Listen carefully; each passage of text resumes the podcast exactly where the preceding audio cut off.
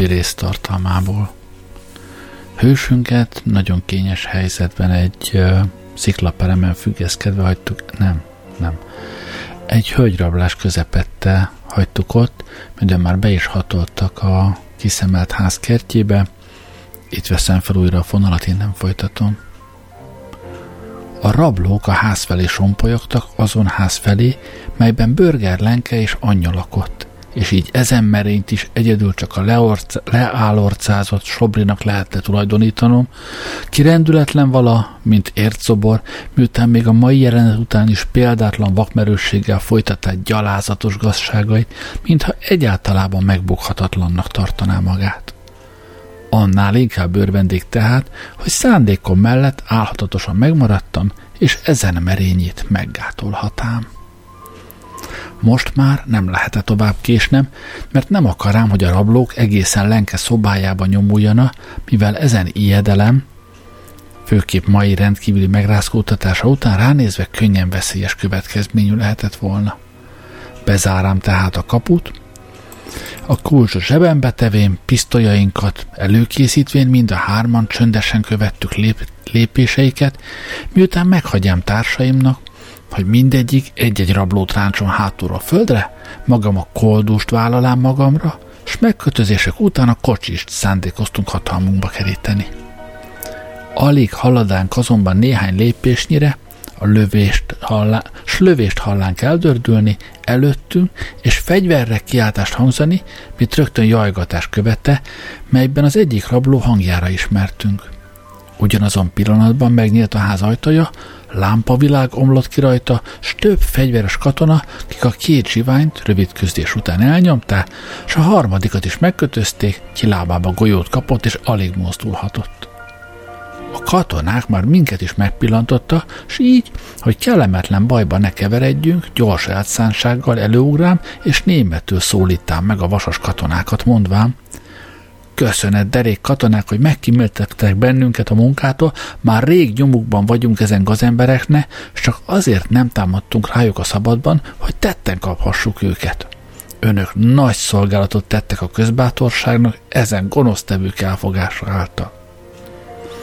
A furfangos koldus saját haszna és gondolkozás módja szerint magyarázá szavaimat, és még inkább el akarván a katonákat ámítani, iszonyúan káromlott engem, azután pedig alig elfolytható örömmel suttogá.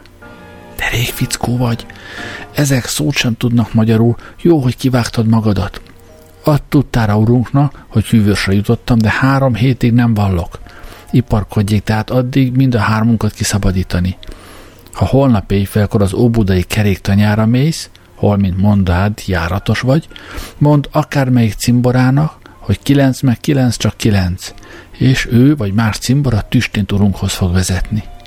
A kocsi miatt ne búsulj, az a lövés után minden esetre tüstént elvágtatott. Mindezt fenyegetőzve és káromkodás közt mondta a rabló, mi a német katonákat tökéletesen meggyőzheti arról, hogy nem vagyok az elfogottak cinkosa. Ők azonban mégis kételkedni látszotta, mert nem éppen túlságos jeleivel a tiszteletne parancsnokukhoz vezettek.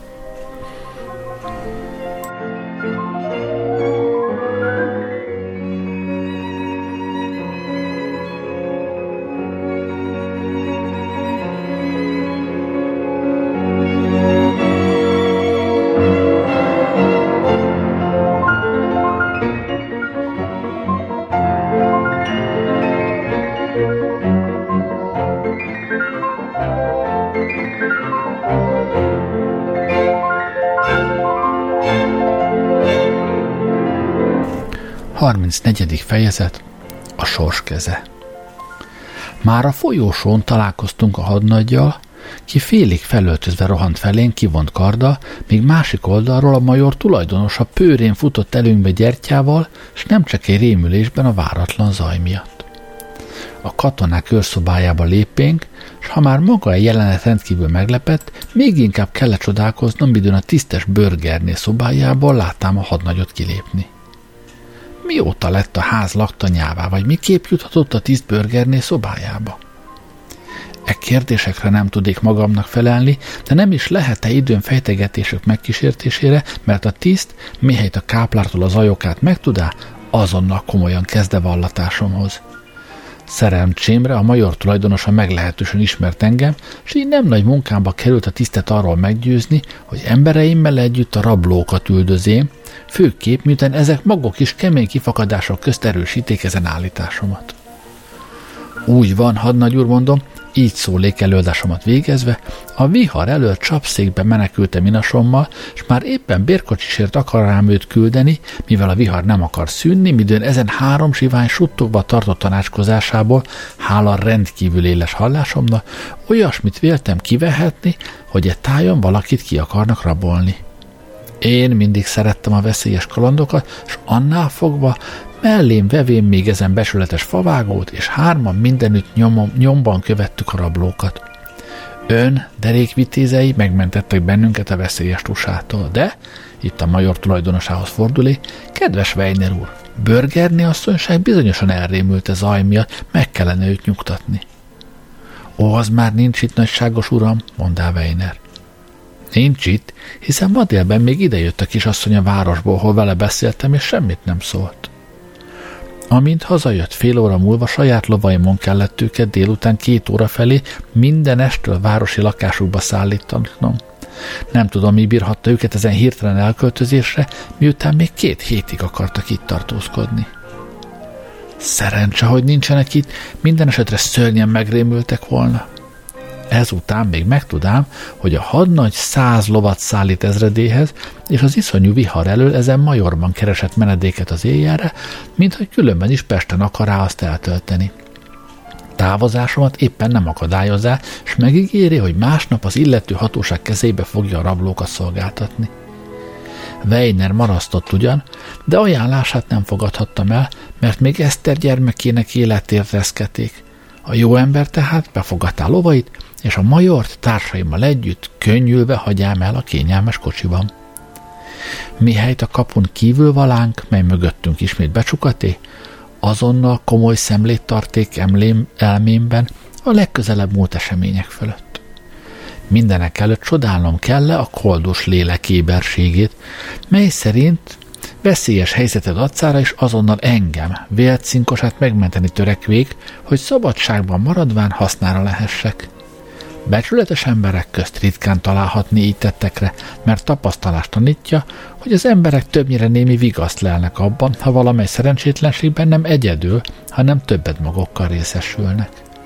Egyéb iránt nem annyira ezen váratlan fordulatnak örvendik, mint inkább anna, hogy ezáltal kezembe adá a koldú zsivány azon titkot, mely szerint Sobrinak biztosan nyomába juthatnék az óbudai elhagyott csárdában, ha legközelebb éjjel hálómat ismét kikerülné mert hogy ő vala azon úr, kit a koldus említett, arra tökéletesen meg lehetik győződve, miután Lenke volt azon hölgykinek elrablására a gazcimborasággal kiindultam. Miért tűnt el Lenke oly hirtelen anyjával együtt? Ezt könnyen megfejthetőnek véltem, ha meggondolám, hogy ma délben nem csak hűtlenségéről győződik meg a gazcsábítónak, hanem egyszer, mint oly néven hallá őt szólítatni, mely néhány év előtt az ország nagy részét rettegésben tartá.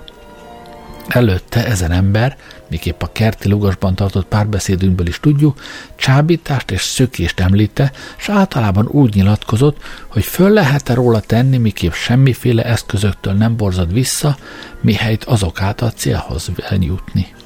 Igen természetes tehát, miképp Lenke annak puszta meggondolásától is borzadott, hogy ezen emberrel még egyszer találkozhatni.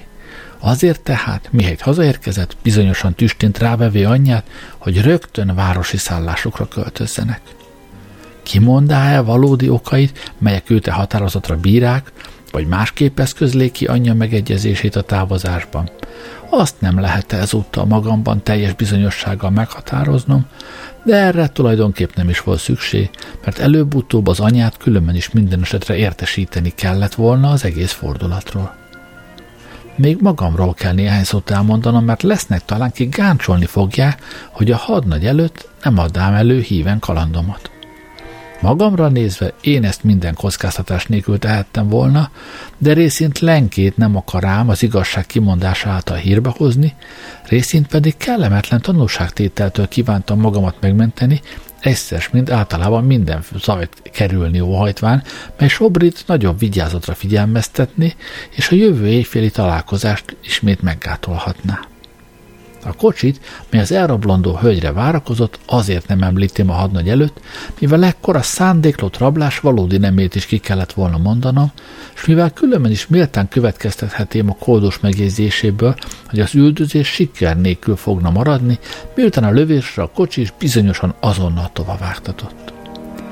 Egyéb iránt azt is kell leóhajtanom, hogy Sobri e meghiúsult merényben befolyásomat ne is gyaníthassa – Következésképp egészen nyugodt maradjon, mert csak így remélhetém nagyobb valószínűséggel, hogy a legközelebbi éjfél csak ugyan határt tűzend védkeinek. Móriczra nézve még nyugodtabb valék, mert okon vala hinni, hogy Marci által Ferkult megnyerém, és az úton bizonyosan nyomába jutok.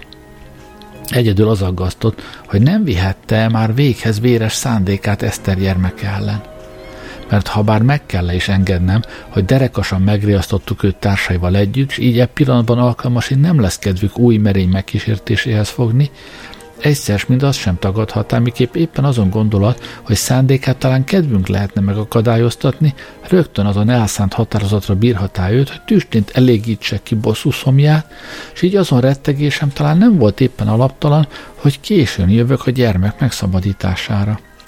Ha valaki, talán kételkednék, hogy ember képes legyen így iszonyú tetre vetemülni, és e véleményét azáltal is igazoltatni vélné, hogy a megrögzött gonoszságú gyilkos sem akar el véres munkát magára vállalni, annak megnyugtatására csak azt kell mondanunk, hogy azt, minek kivitelétől minden szenvedély és minden gonosztevő írtózik, a bosszú szomi minden tétovázás nélkül végrehajtja, mert ezen egy szenvedély az, melynek ellenében a legszentebb emberi érzelem is elnémul.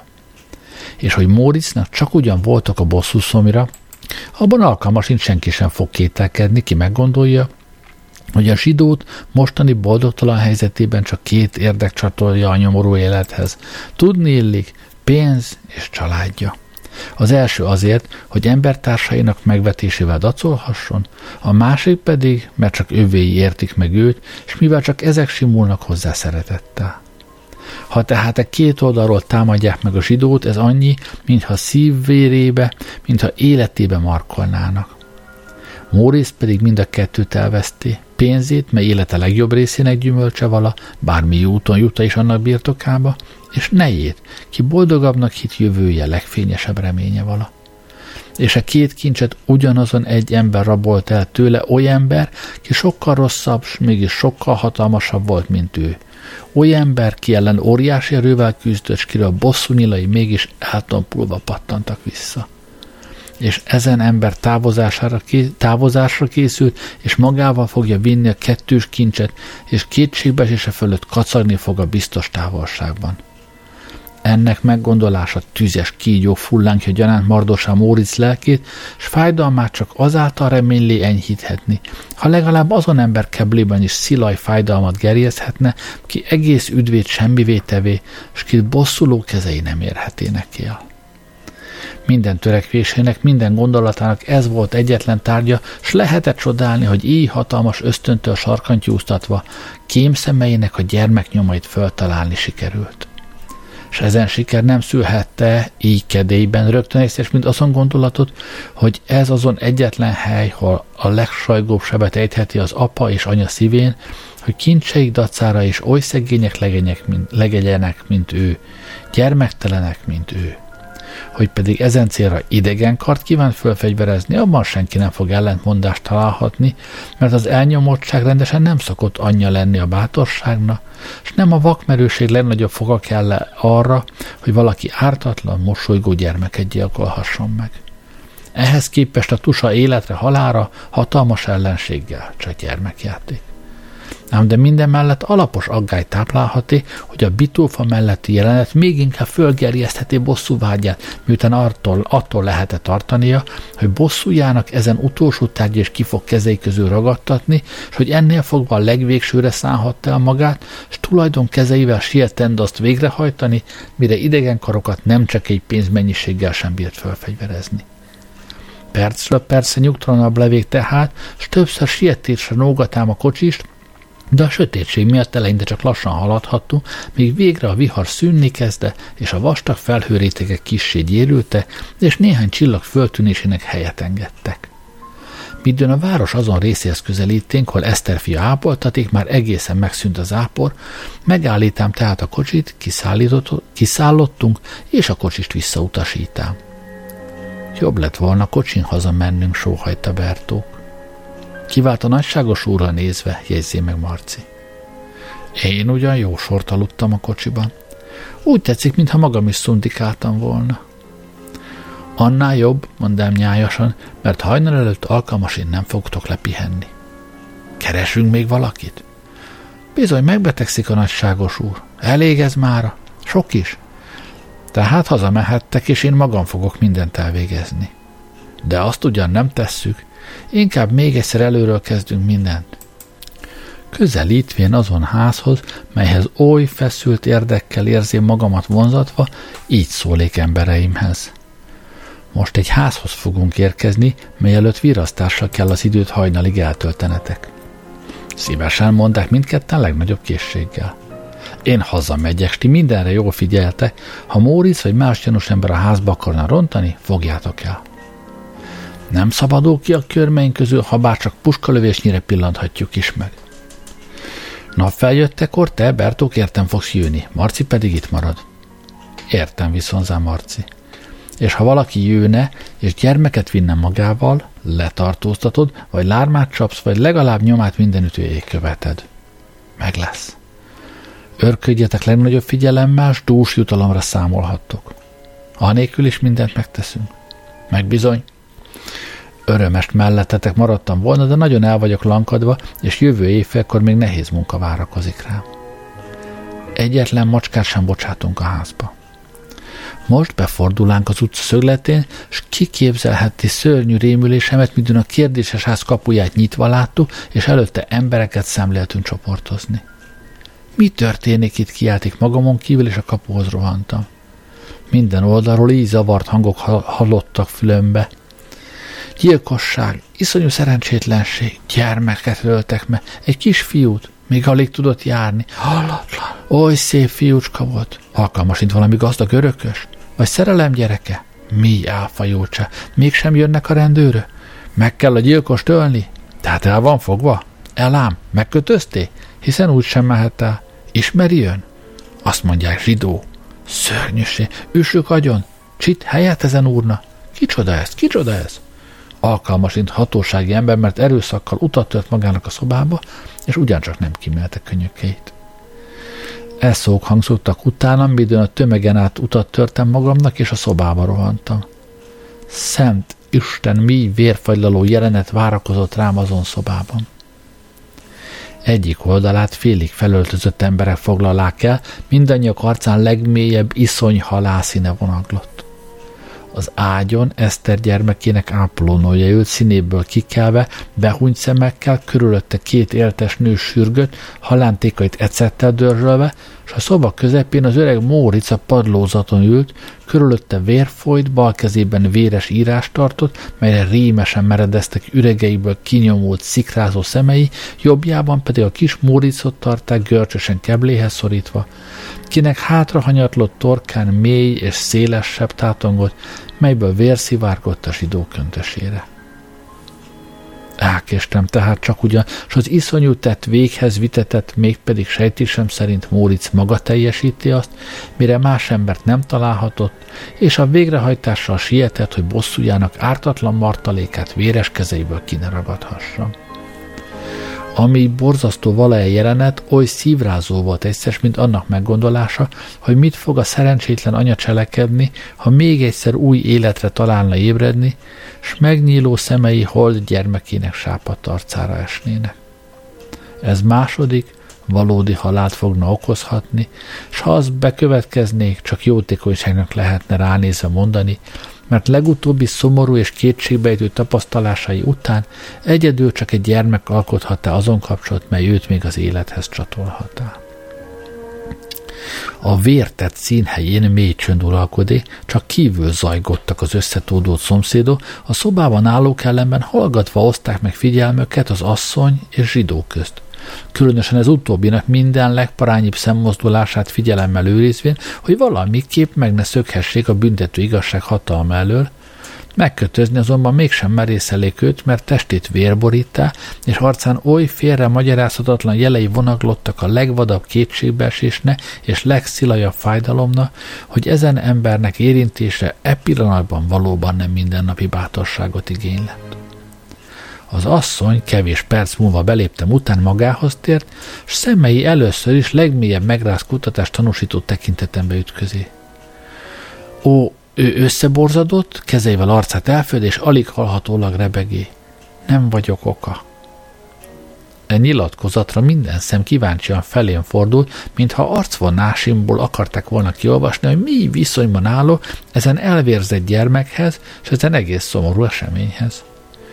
Úgy látszott, hogy az emberi természet gyarlósága itt is megtartá szokott jellemét, és a henye kandiság minden egyéb érzelmet leküzdött, és meg vagyok győződve, hogy e pillanatban ellenszegülésre találás nélkül megszökhetett volna Móric, annyira csak személyenben összpontosult az egész csoportnak osztatlan figyelme. Ám de Móric távol vala attól, hogy menekülésre gondoljon.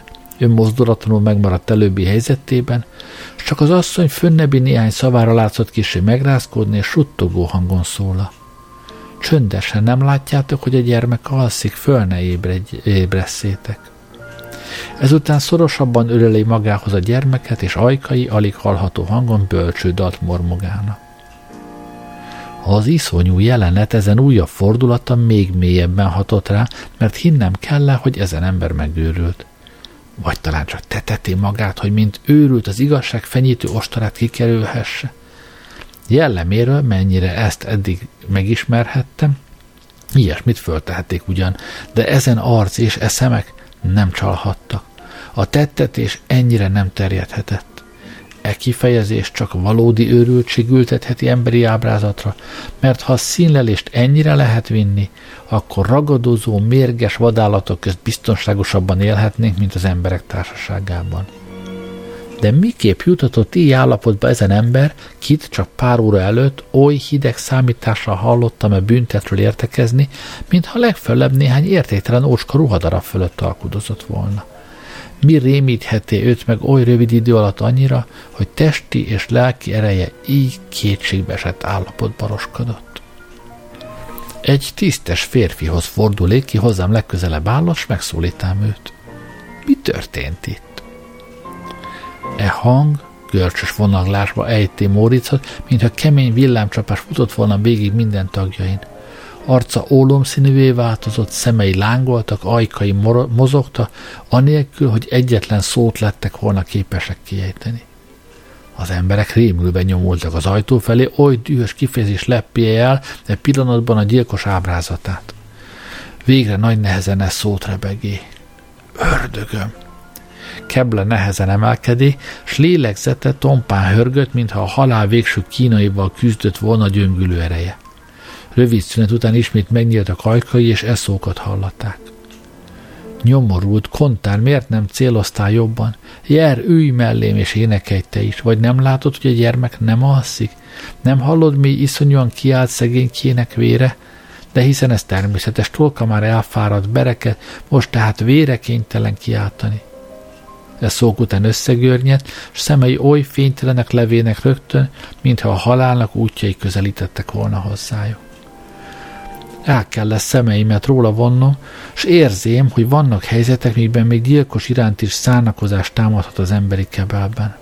Az asszonyhoz fordulék ki, ez alatt egészen magához tért és fölállott, se kérdést intézém hozzá. Az Istenért szóljon, miképp ment véghez a szörnyű szerencsétlenség. Az asszony zokogva viszonzá. Isten látja lelkemet, én ártatlan vagyok. Azt éppen nem kétlem, de magyarázza meg ezen ember állapotát, mondjon el minden nekem, minden tudnom kell. Móricz nem is figyelt szavamra, s még kábultságban ült az asszony pedig így szóla. Szokás szerint lefekvénk tegnap este, és a gyermek ágyacskája szorosan mellettem volt, mint mindig. A gyermek egészséges, nappal kiátsza magát, és éjjel jól alszik, és a munka után én is mélyen szoktam aludni. Egyszerre azonban úgy tetszett, mintha az ajtón lassú zörrentés hallani, és szemeimen fájó érzés reszkedte át, mintha villámfényétől kápráztak volna.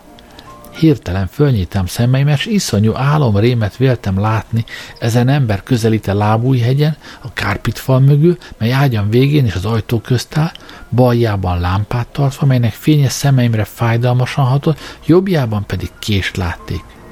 Künn éppen akkor erősen mennydörgött. Én kiáltani akarék, de nem bírtam nyelvem ajkaim, ajkaimhoz tapadt, lélegzetem folytó vala, mint midőn nehéz álommal küzdünk, és lesújtó hatalma alól szabadulni nem bírunk. Nem hittem szemeimnek, és csak ugyan puszta álomnak tartám az egész jelenetet, mert ugyan kitörhetne be hozzám szegény asszonyhoz, és ki akarhatna gyermeket gyilkolni. Az asszony elhallgatta, és mély lélegzetet vőn, mi alatt Móricz folyvást némán merengett a gyermekre, mintha az egész előadásból szót sem hallana, vagy általa a legkevésbé sem érdekeltetnék. A szobában mély csönd uralkodik, minden szem a halovány asszony remegő ajkain függött. Folytassa, mondám bátorítólag, és az asszony engedelmeskedett. Mondom, álomnak hívém a félelmes látványt, és ennél fogva szemeimet ismét behunyám, és arcomat a csöndesen alvó gyermek felé fordítám. Mielőtt azonban a fél szendergésből ismét mélyebb álomba merültem volna, a gyermek gyönge, elhaló sikoltása hatott fülembe, mely azonnal halálos hörgésé változott. Erre rögtön távozott szemeimről az álom, s hangosan fölkiálték. Tovább, tovább! A gyilkos véres késsel állott előttem, lámpáját az ágyacskára tevé, és iszonyú káromlások közt fenyegetőző, hogy tüstént a gyermek véres sorsában osztozom, ha ellenállás nélkül nem hagyom magamat megkötöztetni, és először is számat akar rá bekötni. Istentelen mondám, ekkor mit tevél, hiszen nem keresztjén vért ontottál, ezt nem használhatod mert azt hittem, hogy a gyermek vérét akarja, mivel nem is képzelhettem, hogy egyébként miért törhetne valaki így ártatlannak élete ellen. Azt pedig már többször hallottam, hogy a zsidóknak ártatlan keresztény gyermekek vérére szükségük van. Ez haszontalan bűnös rágalom, csak folytassa, mi történt tovább? Az asszony megrázkódva szóla. Ami ezen szavaimra következett, az még sokkal borzasztóbb volt mindannál, amit eddig láttam és hallottam fölébredésem óta, s nem vagyok képes azt oly híven leírni, miképp véghez ment. Nem keresztjén? kérde a gyilkos, és a kés kihullott ujjai közül, s arca halovány lett, mint a halál, s szemei majd kiúrottak még gödreikből. Nem, felelém én, hanem zsidó, valamint te. Ekkor mindkét kezével megragadá torkomat a zsidó, fogait csikorgatá, és dühének egész kitörésével mondá. Mondd, hogy hazudsz, különben torkodba folytom öldöklő szavaidat. Nem szólhatték, és csak kezemmel az ablak párkányára mutatték, melyen bársony szalagon függő parányi arany szelence feküvék. Mi azt kérdi a gyilkos, és kezei nyakamról lesimulta. Nyisd föl, és olvasd viszont zámén. A zsidó az ablakhoz ment, engem folyvás szemmel tartva, a szelencét hozzám hozzá, néhány sikertelen kísérlet után fölnyitá, papírost vett ki belőle, és olvassa. Ó, uram, mindig, még halálom pillanatában is szemeim fog lebegni azon iszonyú jelenet, mely most következett. Az asszony keble lázasan emelkedi, és előadása csak hosszabb szünet után folytathatá. Mihelyt az írást elolvassá, azonnal vad hahotára fakad, mint rögtön ismét keserves zokogás válta föl, mintha szíve repett volna me, a vérző gyermeket ágyából kiragadá, csóközönnel borítá, azután szörnyen átkozódott, fejével a falnak rohant, haját tépte, földhöz vetté magát, és mindezt fölváltva folytatá, anélkül, hogy engem legparányi figyelemre is méltatna. A gyermeket legédes neveken szólítá, ajkét a vérző sebre szólítá, ó, uram, ezen iszonyú jelenet látása csak nem eszemtől fosztott meg. Nem tudom, mit csináltam, de bizonyos, hogy rémülésemben iszonyúan kiáltoznom kellett, mert kevés pillanat múlva emberekkel tölt meg a szobám, és én ájultam, rogytam jó szívű szomszédnőim karjai közé, és csak nagyságot belépte után tértem ismét magamhoz. És minő írás volt az, melyet ön említett? Tegnap, midőn azon asszonyság kíván nagyságod nálam beszélt, a gyermeket vissza hozzá és távozott, kis arany szelencét vettem észre nyakán, melyet ezelőtt nem láttam. Este a gyermeket lefektet, szelencét nyakáról levevém, hogy alvás közben valamiképp meg ne sértse magát vele. Azután kíváncsiságból addig forgattam ujjaim közt, míg végre fölnyílt, s finom papíros esett ki belőle. Elolvasta ön? Nem kellett volna ugyan tennem, de nem tagadhatom, hogy csak ugyan elolvastam. Tudja ön tartalmát? Igen. Kérem, mondja el. A szókra nem emlékszem ugyan tisztán, de tartalma körülbelül ez volt. Lehet, hogy a sors és férjem akarata gyorsan és váratlanul elszakasztanak egy gyermektől. Szükségesnek tartom tehát lélekismerete megnyugtatására ünnepélyesen nyilvánítani, hogy ezen gyermek, kinek neve Móric, Schuffert le Móric első férjemnek törvényes fia, és nincs megkeresztelve, hanem az izraelita vallás törvényei szerint nyerte nevét. Hogy ez szóról szóra igaz, új vallásom legszentebb esküivel erősítem. Eszter, előbb Schuffert Móric törvényes neje. Ezt olvasta el a gyilkos, és ez zavarta meg elméjét. Igen, jegyzén meg nehéz sóhajjal, mert ő, le Móric, ezen fiúnak atya, kit saját kezeivel gyilkolt meg. Borzasztó, hangzott a szobában minden oldalról. Ha-ha! kacagott vadul a boldogtalan gyilkos, kit a sors vas keze így iszonyúan lesújtott. Kacagjatok, jó embere, mert így tréfában nem minden nap részesülhettek. Lehet-e mulatságosbb, mint midőn az apa gyermekét öli meg, kinek minden hajszálát ezer élettel kész lett volna megváltani, kinek egyetlen mosolyáért a világ minden kincsét legnagyobb örömmel áldozta volna föl. Mégis itt állasz, te szakállas ember, szégyeld magadat, még lőni sem tudsz. Vagy azért nem választál célú szívemet, hogy fiamat öljem meg, és ezáltal százszoros halált szenvedje? Emberek, ragadjátok meg őt, ő a gyilkos, átok fejedre, kegyetlen gyilkos. De nem, egyikünk sem gyilkos, hiszen a gyermek csak halszi, és csak azért nyöszörgött, mivel álmában megijedt. Énekeljetek, jó szomszédok, csöndesítsük meg szívecskéjét, hogy álma édesebb legyen. Így jöjjön még sokáig a boldogtalan gyilkos, s szívem összeszorult keblemben, mintha éc kapcsok által ragadtatott volna meg. Nem tarthatám magamat vétkesnek, és mégis oly fájdalom dúlt lelkemen, melyhez hasonlóra még nem emlékezem. Mi kebel lázító törpességben tűnt fel előttem e pillanatban az ember nagyszerű terveivel és bölcs számításaival. Egyetlen intés a sorsnak mindent elront másodperc alatt, mint az emberi ész hetek s hónapok alatt építeni törekedett, és egyetlen csapással egészen ellenkező eredményt idéz elő, mely kegyetlenebből sújt, mint a villám, mert nem tesz semmivé, hanem csak kínokat teremt. Végre megérkezett a rendőrség, és most rémes tusa támadott. Móricz nem akarák karjaiból a holt gyermeket elbocsátani. Sírt, kiáltott, átkozódott, fenyegetett könyörgő, utóbb pedig óriási erővel védelmezi magát s alkalmasint véres lett volna a legszillajabb örjöngés ezen kétsébesett küzdésének eredménye, de egy rendőr letérdelt, hátulról átkarolá Móric lábait és lerántá, mire azonnal megkötözték és tova hurcolták őt. Már távol valának veles átkozódásai és vad hahotái még folyvást rémesen visszhangzottak az égi csöndben. Leveretve, kínos fájdalommal küzdve hagyja ele borzasztó jelenet véres színhelyét, és már hajnali három óra volt, midőn testben és lélekben csak nem összeroszkodásig eltikkadva szállásomra elkezdtem, és eszméletlenül ágyamra hanyatlottam.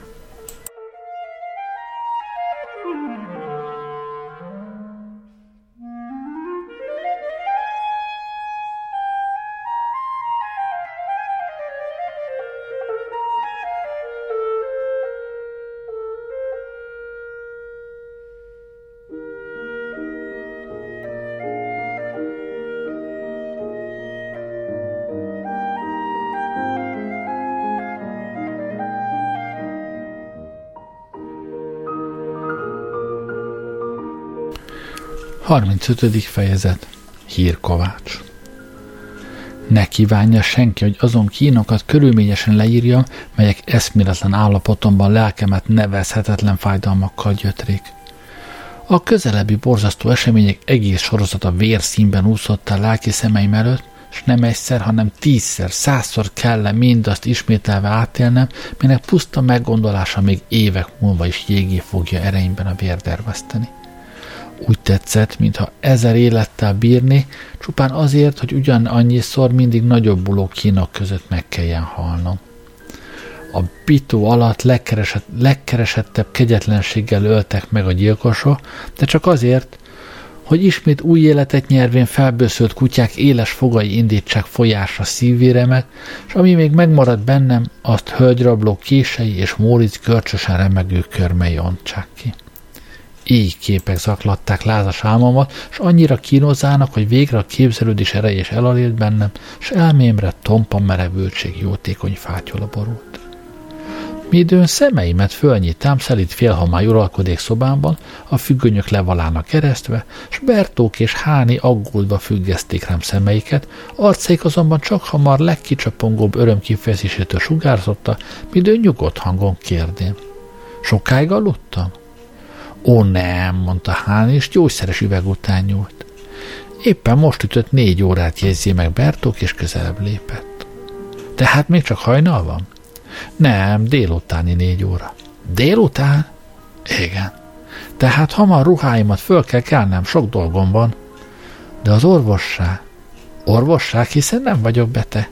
Hála Isten! Mi nővegez kezedben? Nagyságod ivott már belőle. Én? Igen, reggel felé oly nyugtalan volt a nagyságos úr, hogy orvosért szaladtam. Kétszer vett be a nagyságos úr. Csodálatos, én tökéletesen jól érzem magamat, ide ruháimat. Méltóztassék. Az orvos is mondta, hogy ezen csöndesítőszer minden bajt megelőz. Tíz óra óta csöndesen aludt, kedves jó uram, és erre mi is megnyugodtunk. Háni, láss valami jó reggeli után. Tüstént? A jány távozott, sen gyorsan felöltözém, és a tegnapi jelenetek lassanként ismét fölmerültek emlékezetemben, és eszembe juttatták egyszer, mint hogy még sok teendőm van, és hogy a legközelebbi éjfél ismét megrendítő eseményeket szülhet. Most azonban a nap barátságos világánál a múlt éjjeli rémképek sokat vesztettek sötétségükből, és nyugodt elmével gondolhatám meg azok következményét, mikre nézve leginkább csak attól féltem, hogy Sobri, értesülvén a kettős elfogatással rögtön elhagyja Pestet. Ezen azonban teljességgel nem segítheti, csak azzal vigasztalám magamat, hogy személyes befolyásomat e két eseményre oly gyorsan alkalmasin nem fogja megtudhatni, és ennél fogva a legközelebbi éjszakát még minden esetre Pesten fogja tölteni, miután Dongainé vagyonát nem akarhatja oly könnyen elszalasztani. Étel és ital által frissítvén magamat, lakásomat elhagyjám, s a szabad levegő oly újító hatással vala rám, hogy alig érzém a múlt éj fáradalmai és ijedelmeinek hatását. Mindenek előtt az orvost akarám meglátogatni, hogy Eszter sorsát megtudhassam, mely iránt azonban most már jóval közöns, közönös valé, leginkább azért annyiban, hogy a fölébredést nézve nem igen tarthatám kívánatosnak. Az orvoshoz érkezvén nagy megindulással vettem szeveimet arcára, de az oly hivatalos kifejezésű vala, hogy szemüveggel sem lehetett róla olvasni, és ugyan miért is mutatott volna öröm vagy fájdalom szülte fölindulást, hiszen az orvos csak tudományát gyakorolja, valamint a sírásó, ki oly közönösen szorítja le lábával az ásút, mintha virágot akarna ültetni. Nem olvashatván semmit az arcából, kérdéshez folyamodtam. Mit csinál betegünk? Az orvos egy szép szekrényen sétáló legyet fogván, madarának nyújtá, aztán pedig oly nyugodtan viszonzá, mintha jó estét mondana. Már nem beteg. Tehát magához tért? Nem, meghalt. Meghalt? Minden esetre testén az enyészet kétségbe vonhatatlan jelei mutatkoznak. Bizonyosan ebben? Tökéletesen. És mikor halt meg? Azt nem merem meghatározni, lehet, hogy már akkor is halva volt, midőn ő idehozta. Oly korlátolt az orvosi tudomány? Legalább kérkedni nem szeret. Szerencsétlen asszony. Kívánja ön, hogy fölboncoljuk? Az fölösleges.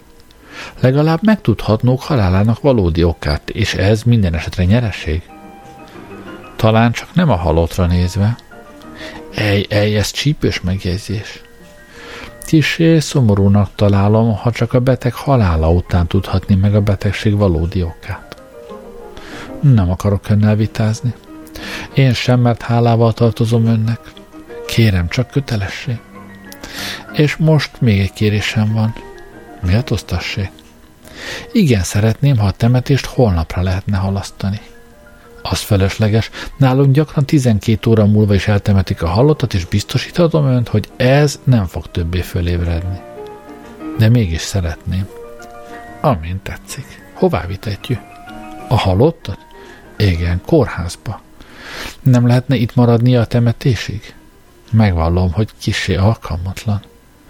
Igen, kérem önt, hogyha, hogy e boldogtalan sorsát ismerné, bizonyosan nem tagadná meg tőle a nyugalmat. Legyen olyan szíves. Isten neki ám bár meglehetően győződve, hogy a halottnak mindegy, mert az mindenütt nyugszik, mihelyt az élet elhagyja. Holnap egészen egyszerű temetést rendezünk. Lehetőségig olcsón, ez az én elvem. Nem azért, de nem akarom, hogy az emberek sokat beszéljenek. Igen, helyes, hiszen úgyis eleget beszélnek a gyűléseken. E hideg közönösség kimondhatatlanul fájt lelkemne, és az orvosi tudomány és gyakorlat így jégkéreggel veszi körül a szívet, úgy valóban csak sajnálni tudom mindazokat, kik ezen különben oly dicső hatáskörű pályára szentelik életüket, mert azon jó, melyet eszközölhetnek, igen drágán van megvásárolva. Futó pillantást vették a szerencsétlen Eszter hűlt tetemeire, és azonnal meggyőződjem, hogy az élete szép testből örökre elköltözött. Az arcnak szépségét nem dúlhatta ugyan még szét a halál, de a vonások merevsége mégis magán viseli már az enyészet szomorú bélyegét. Nyugodját csöndesen kiszenvedett áldozat, megleendez bosszulva, mielőtt tested utolsó földi szállását feltalálna nyugodtabban hagyjám el az orvos lakását, mint képzelém, mert meg kell levallanom, hogy azok után, mik már történte, alig lehetett volna kimélőbben elintézni a csábítás szerencsétlen áldozatának sorsát. Két érzés van, mely az asszonyt mennyei boldogságra emeli, szerelem szívének választotja, és szeretet szívének magzata iránt. És két érzés van, mely az asszonyt a pokoli kínoknál nagyobb fájdalomba sűjeszti, csalatkozás szerelmében és gyermekének halála. És ha a két érzést egymással össze kívánjuk hasonlítani, akkor legtöbb esetben öröm és fájdalomra nézve azon érzés lesz hatalmas, mely a gyermeket illeti. Ahol pedig ez nem így áll, ott nem szívből fakad tiszta érzés, hanem csak beteges érzelgés uralkodik, mely az emberi eredeti rendeltetésével merőben ellenkezi, és azért előbb-utóbb megbosszulja magát. Bármennyit szenvedett is, tehát Eszter, bizonyosan mégis gyermekének gyászos halála lett volna azon csapás, mely a többét szorosan fölül múlandotta. A halottról jelentést tevék az illető helyeken, és mindent úgy intéztem el, hogy a temetés másnap zajtalanul véghez mehetett, minden alkalmatlan kérdezősködés nélkül, a halott rendezővel egyszeres, mint tudattam, hogy az asszony mellé egy kisgyermek is temettetni fog, és a költséget előre letevém kezébe mondván, hogy becsületességéről tökéletesen meg vagyok győződve, és ez szerint részletes számadásra nincs szükségem. Meg lehetik tehát nyugodva, hogy minden intézkedésem legpontosabban teljesítetni fog. Még a segédszerkesztővel szerettem volna beszélni, részint mivel annyira, mennyiben kalandimba avatva volt, tudósítni kívántam őt a legújabb eseményekről. Részint pedig, mivel igen óhajtam tudni, mi állapotban van Pándi és Lenke. Különösen ezen utóbbit szerettem volna még meginteni, hogy vigyázó legyen, mert nem tudhattam, hogy a múlt éjjel meghiúsult szöktetési merényt nem kívánja a gazcsábító még egyszer megújítani, minek kivitelét éppen nem számíthattam a lehetetlenségek sorába, miután Börgerné oly mellék utcában lakott, hogy vakmerő és ravasz kalandor akár nappal is megkísértetett volna nála hasonló merényt. Előbb mindazáltal Rózsához, vagy most már Idához tekinték föl, mert őt sem tarthatán minden veszély ellen biztosítottnak, ám bár oly nagy házban lakott, hogy lakosai akár fél ezreddel is megküzdhettek volna. Itt azonban, mint hívém, Ida részéről sem lehették tökéletesen ment minden aggálytól, mert regényes szellemét igen tudám méltánylani, s jobb társaságban élésének ideje oly rövid volt még, hogy visszaeséstől is méltán tartanom lehete, ám bár minden így gyanú ellen hatalmasan küzdött bennem valami, mit megmagyarázni nem tudék, vagy talán nem akarék. Már közel valék a nevelő intézethez, midőn mögöttem rögtön egy kérdés hangzott. Barátom, uram, ugyan kérem várjon csak kisé. Visszatekinték, és egy urat látték felém sietni, kinek vonásai nem valának ugyan egészen ismeretlenek előttem, de nevére nem emlékeztem. Hozzám érvén a nagy sietség miatt csak nem fuldokolva szól, hallotta-e már? A kérdés után hosszú lélegzetet vőn, és kabátom gombját megragadá, hogy ki ne szabadulhassak körmei közül. Ugyan hallotta-e már ismétli előbbi kérdését? Mit? kérdem viszont lehető legnagyobb nyugalommal. Tehát nem hallotta még? Nem értem önt. Elhiszem, de valóban csodálatos, hogy ön még nem hallotta, pedig reggel óta csak erről beszél a két ikerváros. De miről? Már látom, hogy csak ugyan szót sem hallott ön még az egész borzasztó eseményről. Ah, gondolám, ez bizonyosan rendkívül nagyot akar hazudni, és arról győződik meg előbb, hogy biztosan megeresztheti a nyelvét. Megnyugtatására tehát, hogy annál hamarabb szabadulhassak alkalmatlan tolakodásától, még egyszer ismétlém, mondom, szót sem tudok. Erre csodálkozva rázá fejét, és ünnepélyes hangnyomattal szóla. Borzadni fog ön. Kíváncsi vagyok. Múlt éjjel iszonyú gyilkosság történt. Azon utcát nevezi, melyben a kis Móricz gyilkoltatott meg. Múlt éjjel kérdém tetetett bámulásra, hogy tökéletes bátorságba helyezzem őt. Úgy van, én is jelen voltam. Ön uram? Igen, kis szerelmi kalandom volt azon a vidéke, s hazatértem, kor éppen jókor érkeztem az iszonyú látványra, mindent tulajdon két szememmel láttam, úgy van. Valóban. Becsületemre, bizonyos zsidó, nevét nem tudhattam meg, egy kisfiút gyilkolt meg. Gyermeket? Igen, bizonyos külföldi hercegnek egyetlen, de törvénytelen magzatát. lehetséges -e? Úgy van, a rokonok fölkeresték a gyermeket, és eltakarítatták az útból. Zsidó által. Ja, ki tudja, hogy valódi zsidó volt-e azon zsidó, vagy csak tetette magát? Én az utóbbit hiszem, sőt, meg vagyok felül győződve. Ugyan miért? Mert a gyilkos őrültnek teteti magát, és az újságokból tudhatjuk, hogy minden rendkívül főrangúak személy ellen elkövetett, vagy megkísértett gyilkosság miatt befogott bűnösöket őrülteknek szokás hirdetni. De mi célból? Ó, ennek megfejtése igen természetes. Az így okos bolondokat aztán nem akaszthatják föl, hanem tébolydába zárják, rövid idő múlva természetes halálukat hirdetik, és... És? És túls jutalommal szabadon bocsátják azon barátságos tanácsadással, hogy más országban üsse föl sátorfáját, s azzal vége az egész komédiának. Lehetetlen. Becsületemre mondom, úgy van, Egyéb iránt ez alkalommal is ilyesmi van a játékban, mert az ápolónő párnái alatt aranyozott szekrénykét leltek drágaságokkal megrakva, és okiratokkal, melyek a gyermek magas születését világosan tanúsítják. Valóban. Becsületemre mondom, hiszen tulajdon szemeimmel láttam. Azon kívül egy igen óriás külsejű úr volt ott, ki mindenről nagy részvétel tudakozódott, és kit mind a gyilkos, mind az ápolónő jól ismerni látszottak. Ezen óriás külsejű úr bizonyosan én voltam, kíváncsian kérdem tehát. Látta ön azon urat? Hogy láttam-e, hiszen mellette álltam. Igen, külföldiesen beszélt németül, nem mint nálunk szokás.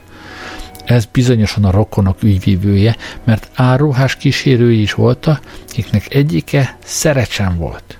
ezen Bók Bertók cigányomat illeti. És mi történt a fontos szekrénykével? Nem sejti önt? Teljességgel nem. Az nyom nélkül eltűnt. Csodálatos.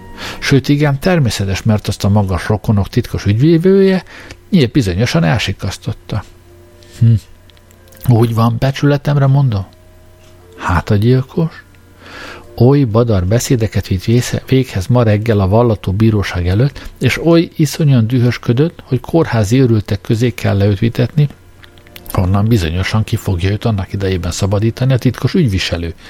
De fogadom, hogy szemmel tartom őket, és lármát csapok. Helyesen. Nem, de azonban bocsánat, igen sok dolgom van, még sok barátommal kell lesz szomorú eseményt tudatnom, mert annyi hazug hírkovács van Budapesten, hogy már csak annak adhatni hitelt, ki mindent a saját tulajdon szemeivel látott. Minden szómat bátran ismételheti ön, mert minden nagyításnak ellensége vagyok. Malázatos szolgája. Ezzel tovarobogott, mintha legalább száz lovas gőzerőmű hajtaná lábait. Igen, fővárosomban igen sok hazug hírkovács van, és az kíván most találkozni szerencsém vala bizonyosan nem a legszerényebbek egyike közöttök, és fogadni merni, hogyha ezen eseményt ma még tíz ember előtt fogja elmondani, mindannyiszor jóval megtoldantja minden részletét, míg végre maga sem tudja majd, hogy a gyilkosok, halottak és titkos ügyviselők számát voltak éppen meghatározni, és utoljára maga is szentül hiszi az egész koholmányt, mintha csak ugyan saját tulajdon két élő személy szemével látta volna. Az hír Kovács igen furfangos ember szokott lenni, s híreit rendesen így nagyítja, mióta valamennyi hírlap nagy dicsőséget helyez annak elősorolásába, hogy valamely utcában hány körepet meg a járdán, hány targoncás sóhajtott, hány bérkocsisló csóválta aggályosan fejét, hány vargainas fütyölt különös veszélyes kifejezésű elszántsággal, hány kutya csóválta minden fontos ok nélkül farkát, hány hölgyecske botlott meg, hány arszlán kereste eszét, anélkül, hogy meglelhette volna, hány vízcsepp csurgott le az ereszről az újdonságíró tiszteletre méltó orrára, hány légy vakarta bal lábával jobb szárnyát, hány konverép csiripolt úgy, mintha nem lett volna csalogány, Azóta a hírkovács csak rendkívüli úton juthat oly újdonsághoz, melyet elmondhatna, mielőtt az még kinyomatnék, kifordítatnék és újra kinyomatnék. Azonban ő még se esik kétségbe, hanem külföldi hírlapot vesz kezébe, melyben többi közt például azt olvassa. Párizsban a Szajnán egy ladik felfordult, de a nagyvárosban oly példásak az elővigyázati intézkedések minden nemei, hogy mind a nyolc ember szerencsésen kiszabadítatott, ám bár sűrű köd borítá a folyamat. Ezen igénytelen kis hírnek úgy örvend a jóra való hírkovács, mintha egyszerre tíz hazugságát hitte volna el valaki. Rögtön megrohant tehát valakit az utcán, és élek szakadva szól hozzá. Hallotta ön már? Dunakeszi alatt egy ladikot a szél fölfordított, és az emberek mind vízben lelik halálukat. Más ismerőséhez már így szól. Dunakeszinél egy ladikot a Bécsből jövő gőzös fölfordítván hat ember a hullámok áldozata lett. A harmadikhoz. Óbudánál a Bécsből jövő Marianna gőzös egy ladikot felfordított, s nyolc ember munkás életének szomorú véget vetett. Mert meg kell jegyezni, hogy minél inkább távozik az igazságtól a budapesti hírkovács, annál közelebb történeti szomorú eseményét Budapesthez, történ- annál közelebb történteti szomorú eseményét Budapesthez, miközben ábrázata mindinkább nagyobbuló szomorúságot fejez ki. Negyedik ismerőse előtt már így nyilatkozik – a Lánchíd oszlopánál iszonyú szerencsétlenség történt, egy kenyérrel rakott ladik jött ugyanis Dunakesziből, és a Marianna gőzös hatalmas kerekeit darabokra morzsolák a törékeny csónakot.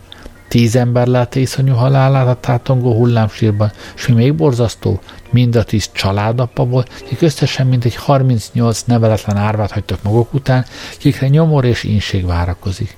És képzelje csak, barátom uram, ezen rémséges szerencsétlenség a két roppant város színe előtt történt, fényes nappal, midőn az ég tiszta volt, és a hullámtükröt egyetlen szellő suhanás sem borítá.